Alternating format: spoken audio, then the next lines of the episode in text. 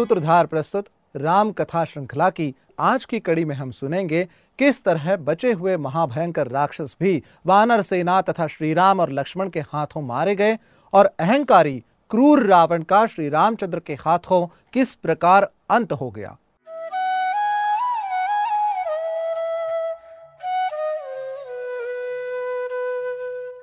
अपने भाई कुंभकर्ण के वध से हुए दुख को सहते हुए लंकेश रावण ने त्रिशिरा अतिकाय, देवांतक तथा नरांतक सहित महोदर एवं महापार्श्व को श्रीराम पर आक्रमण करने के लिए भेज दिया। युद्ध भूमि में उनका सामना करने के लिए वानरों की अपार सेना, पत्थरों, शिलाओं तथा बड़े बड़े वृक्ष को लिए तैयार खड़ी थी। राक्षस सेना को देखते ही उन्होंने भयंकर गर्जना की और वे शत्रुओं पर टूट पड़े। वानरों के पत्थरों एवं वृक्षों द्वारा किए जाने वाले आक्रमण के प्रत्युत्तर में राक्षस बाणों मुदगरों तथा अन्य शस्त्रों से वार करने लगे। इस भयंकर युद्ध के परिणाम स्वरूप थोड़ी देर में संपूर्ण रणभूमि रक्त रंजित हो गई। दोनों दल के पराक्रमी सैनिक निर्भय होकर शत्रुओं का विनाश करने में जुटे हुए थे। जब वानर सेना नायकों ने राक्षसों को भारी संख्या में मार डाला तो रावण के पुत्र नरांतक ने क्रोध में भरकर अपने रणकौशल का प्रदर्शन करते हुए थोड़ी देर में सहस्र वानरों को मार गिराया। इससे वानर सेना में हाहाकार मच गया। अंगद ने क्रोधित होकर नरांतक को ललकारा। अंगद की ललकार सुनकर नरांतक ने गरजते हुए उसके वक्ष पर वार किया। किंतु अंगद ने फूर्ति से नरांतक के रथ पर ऐसी लात जमाई कि उसका रथ टूट गया और उसके चारों घोड़े गिरकर मर गए। नरांतक रथ से कूद पड़ा और अंगद के सिर पर घूसे ही घूसे बरसाने लगा। तब अंगद ने भी बड़े ज़ोर से उसकी छाती में घूसा मारा, जिससे वो रक्त वमन करता हुआ पृथ्वी पर ऐसा गिरा कि फिर वो कभी जीवित नहीं उठ सका। नरांतक के मरते ही वानर सेना ने हर्षनाद किया। नरांतक के वध होते ही हाथी पर सवार रावण का भाई महोदर अंगद की ओर बढ़ा। भाई की मृत्यु का प्रतिशोध लेने के लिए देवांतक और त्रिशिरा भी अपने अपने रथ दौड़ाते हुए अंगद को मारने के लिए झपटे। तीनों महारथी एक साथ अंगद पर बाण छोड़ने लगे।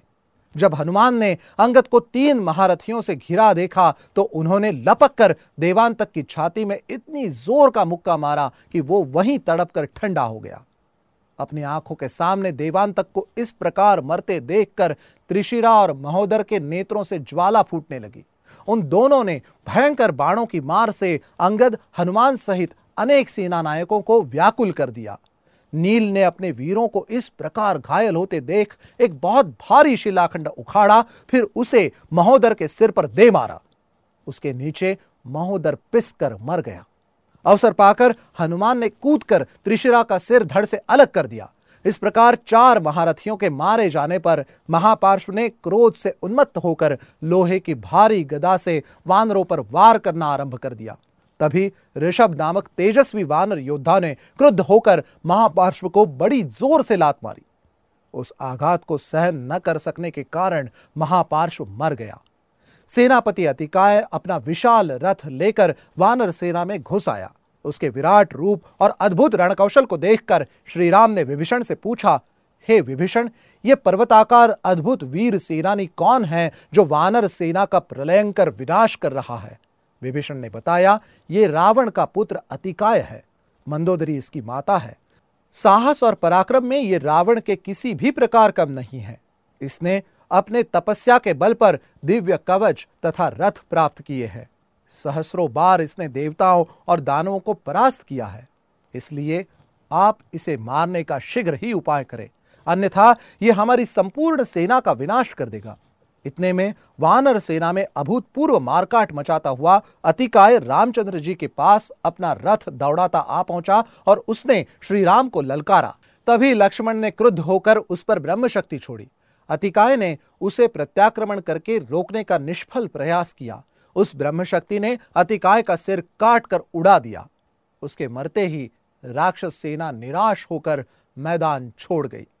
अतिकाय के वध के पश्चात तीसरी बार मेघनाथ ने यज्ञ के फलस्वरूप अदृश्य होकर वानर सेना पर आक्रमण किया और श्रीराम और लक्ष्मण पर ब्रह्मास्त्र से प्रहार किया। उस अस्त्र के प्रभाव से दोनों मूर्छित हो गए। इसके बाद सभी राम लक्ष्मण के इलाज का उपाय ढूँढने लगे। विभीषण ने सुझाव दिया कि हनुमान सुषैण वैद्य को लेकर आए। वो राम और लक्ष्मण का इलाज कर सकते हैं। सुषैण वैद्य के सुझाव पर हनुमान जी संजीवनी बूटी लेकर आए। थोड़ी देर बाद औषधियों का असर हुआ और राम और लक्ष्मण होश में आ गए। श्री राम और लक्ष्मण के सचेत होने के बाद सुग्रीव ने वानर सेना को लंका नगरी में आग लगाने की आज्ञा दी। सुग्रीव की आज्ञा पाकर वानर सेना ने अपने हाथों में मशाले लेकर लंका नगरी में आग लगाना शुरू कर दिया। सभी नगरवासी राक्षसों में हाहाकार मच गया।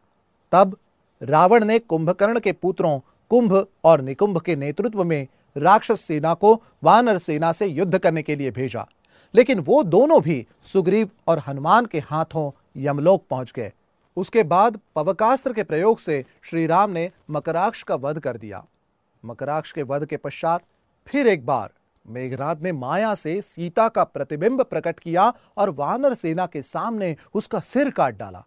यह सुनकर श्रीराम अति व्याकुल हो गए, लेकिन विभीषण ने उन्हें सांत्वना दी और मेघनाथ को परास्त करने का मार्ग भी बताया।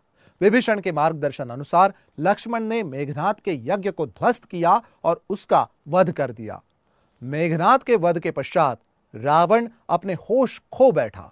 दूसरे दिन क्रोध से आग बबूला होकर रावण ने अपने बचे हुए महारथियों को अगले दिन रामचंद्र को ही निशाना बनाने का आदेश दिया। राक्षस सेना को रावण के साथ आया देखकर वानर सेना भी ललकारती हुई सामने आ पहुँची। उनकी मार से राक्षस सेना धराशायी होने लगी। विरूपाक्ष गर्जना करते हुए सुग्रीव पर आक्रमण करने के लिए दौड़ा। सुग्रीव ने उसे यमलोक भेज दिया। सुग्रीव के हाथों महोदर का भी अंत हो गया। उसके बाद अंगद ने महापार्श्व का भी वध कर दिया। इधर, जब रावण ने अपने तीनों पराक्रमी वीरों की मृत्यु का समाचार सुना तो वो रथारूढ़ होकर युद्ध करने के लिए लौट आया। श्री राम और रावण दोनों पराक्रमी वीर रथों पर सवार होकर भीषण युद्ध करने लगे। उनके अद्भुत रणकौशल को देखकर दिग्गज वीर भी रोमांचित होने लगे। श्री राम के सम्मुख पहुंचकर रावण फिर उन पर बाणों की वर्षा करने लगा। श्री राम को अपनी विजय पर पूर्ण विश्वास था और योग्य अवसर पाकर महाबाहु राम ने एक विषधर समान बाण छोड़कर रावण का मस्तक काट डाला। परंतु उसके स्थान पर रावण का वैसा ही दूसरा नया सिर उत्पन्न हो गया। जब श्रीराम ने इस दूसरे सिर को भी काट डाला तो वहाँ तीसरा शीश प्रकट हो गया। इस प्रकार बार बार शीश काटने पर भी उसका अंत नहीं हो रहा था। ये दशा देखकर इंद्र के सारथी जो श्री राम के रथ का सारथ्य कर रहे थे, उस मातली ने श्री राम से कहा, प्रभो, आप इसे मारने के लिए ब्रह्मास्त्र का प्रयोग कीजिए। अब उसके विनाश का समय आ पहुँचा है। मातली की बात सुनकर रघुनाथ जी को ब्रह्मा के उस बाण का स्मरण हो आया जो उन्हें अगस्त्य मुनि ने दिया था। उन्होंने रावण की छाती को लक्ष्य करके वो बाण पूरे वेग के साथ छोड़ दिया, जिसने रावण के हृदय को विदीर्ण कर दिया। इससे रावण के प्राण पखेरु उड़ गए। रावण को मारकर वो बाण पृथ्वी में समा गया और पुनः स्वच्छ होकर श्रीराम के तर्कस में लौट आया। रावण के विनाश और श्री राम की विजय से समस्त लोकों में हर्ष की लहर दौड़ गई। चारों ओर श्री राम की जय जयकार होने लगी। वानर सेना में आनंद का पारावार न रहा। प्रत्येक सैनिक विजय गर्व से फूला न समाता था। जब राम रावण पर विजय प्राप्त कर और अपना वनवास काल पूरा कर, देवी सीता तथा लक्ष्मण के साथ अयोध्या वापस आए। उस वक्त सभी अयोध्या वासियों ने सारी अयोध्या में दीपक जलाकर अपना आनंद व्यक्त किया था। रावण वध की वर्षगांठ आज भी प्रतिवर्ष अश्विन माह के शुक्ल पक्ष की दशमी तिथि को दशहरे के रूप में पूरे भारतवर्ष में मनाई जाती है। सूत्रधार प्रस्तुत श्री राम कथा श्रृंखला यही संपूर्ण होती है।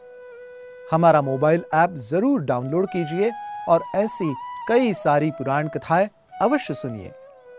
धन्यवाद।